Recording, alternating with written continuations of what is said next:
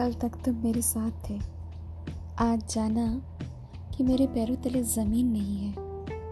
क्या ही करूँ बताओ ना।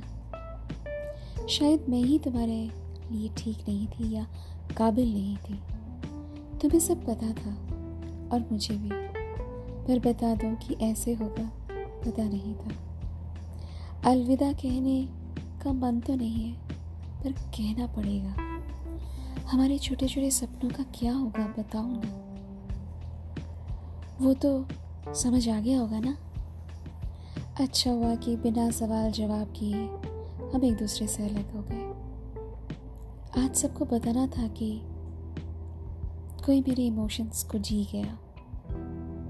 मैं रोक ही नहीं पाई। पता है, तुम जब खो जाते हो तो बड़ी चिंता होती है। तुम्हें क्या पता कि कोई कितनी बेसब्री से तुम्हारा इंतज़ार करता है। और मालूम है ना, इंतज़ार एक बहुत बड़ी बीमारी है। कभी तुमने मेरे लिए किया भी है? कैसे करोगे? फुर्सत ही कहाँ? अक्सर लोग पूछते हैं कि किसके लिए लिखते हो? उन्हें बताना चाहती हूँ कि बस बस, काश मैं तुम्हारा नाम ले पाती। जब बिन बताए चले जाते हो तो अपने होने का यकीन खो बैठती हूँ मैं।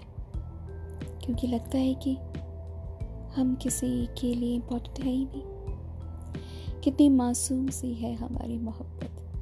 तुमसे ही लड़ते हैं और तुम्हें से प्यार करते हैं। कुछ रिश्ते ऐसे ही हैं, उन्हें शब्दों में बयां करना मुश्किल होता है। क्योंकि हम सोचते हैं कि जब वो हमारा है ही नहीं, हम उसके पास कैसे जाएँ? पर बता दे। बात करना तो नहीं छोड़ पाते ना। बताना हो तो कितनी बातें करनी होती है तुमसे। एक तो बात ये तो है कि हर किसी के दिल में हम नहीं रह पाएँगे। और हर कोई हमारा नहीं बन सकता।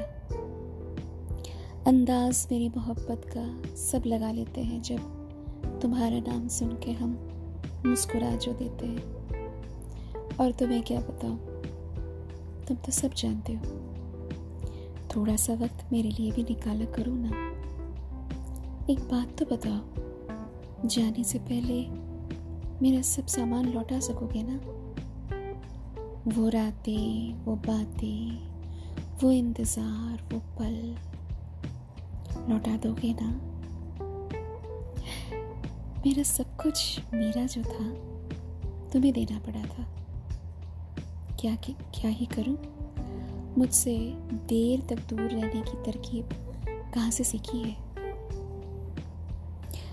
तुम्हारी कमी बहुत गलती है, पर मैं अपना सेल्फ रेस्पेक्ट गवा कर भी तुमसे बात करने आती हूँ।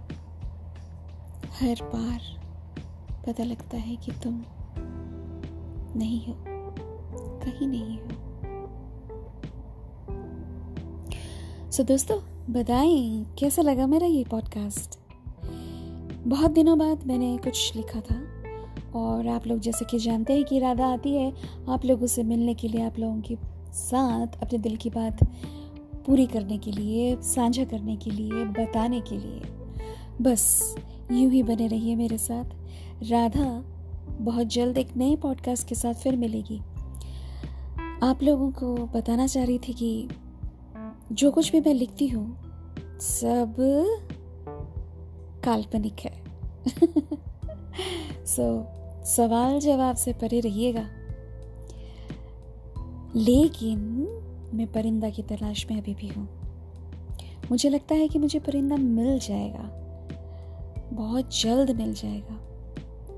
अगर परिंदा मिल गया तो आप लोगों को बताऊँगी मैं कि मेरा परिंदा कैसा है। उसके बारे में ज़रूर लिखूँगी। उसके बारे में और बताऊँगी कि परिंदे से मेरी मुलाकात कब और कैसे हुई। बने रहिएगा मेरे साथ, राधा के साथ। आप लोगों से मिलने जो आती है हमेशा, और आप लोग उससे सुनते हो, इस बात का उसे बहुत शुक्रिया अदा करना होता है हर बार। Thank you very much for joining me और अपना ख्याल रखिएगा। अपने साथ साथ अपने आसपास वालों का भी ख्याल रखिएगा।